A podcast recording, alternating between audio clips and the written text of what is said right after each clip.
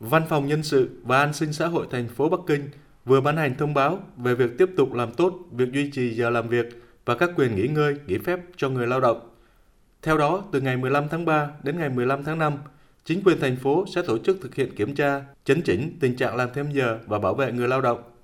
Chính quyền các tỉnh Sơn Đông, An Huy, Hà Nam, Quảng Tây, Thanh Hải cũng đã tiến hành kiểm tra và chấn chỉnh việc làm thêm giờ trong thời gian khoảng 2 tháng.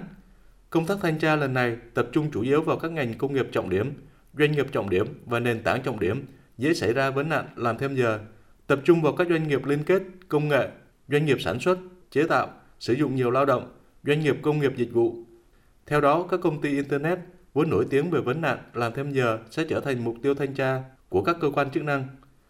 Trong những năm gần đây, hiện tượng làm thêm giờ nói chung đã trở thành vấn nạn nghiêm trọng trong một số ngành công nghiệp ở Trung Quốc. Vấn nạn làm thêm giờ 996, tức là từ 9 giờ sáng đến 9 giờ tối và 6 ngày trong tuần,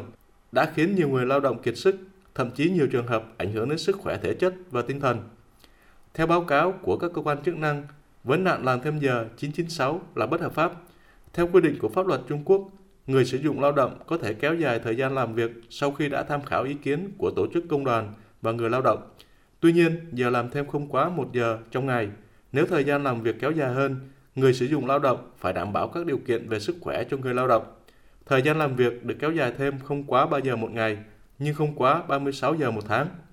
Một số nhà nghiên cứu của Trung Quốc đánh giá, việc chấn chỉnh tình trạng làm thêm giờ của Trung Quốc nhằm bảo vệ các quyền, lợi ích cơ bản cũng như đảm bảo sự cân bằng giữa công việc và nghỉ ngơi của người lao động, phục vụ việc nâng cao chất lượng và cuộc sống của con người.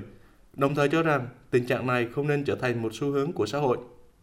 Năm ngoái, Tòa án Nhân dân tối cao Trung Quốc, Bộ Nhân sự và An sinh xã hội Trung Quốc cũng đã đưa ra xử lý một số trường hợp điển hình vi phạm quy định làm thêm giờ, khẳng định quy định giờ làm việc từ 9 giờ sáng đến 9 giờ tối, 6 ngày một tuần là không hợp pháp.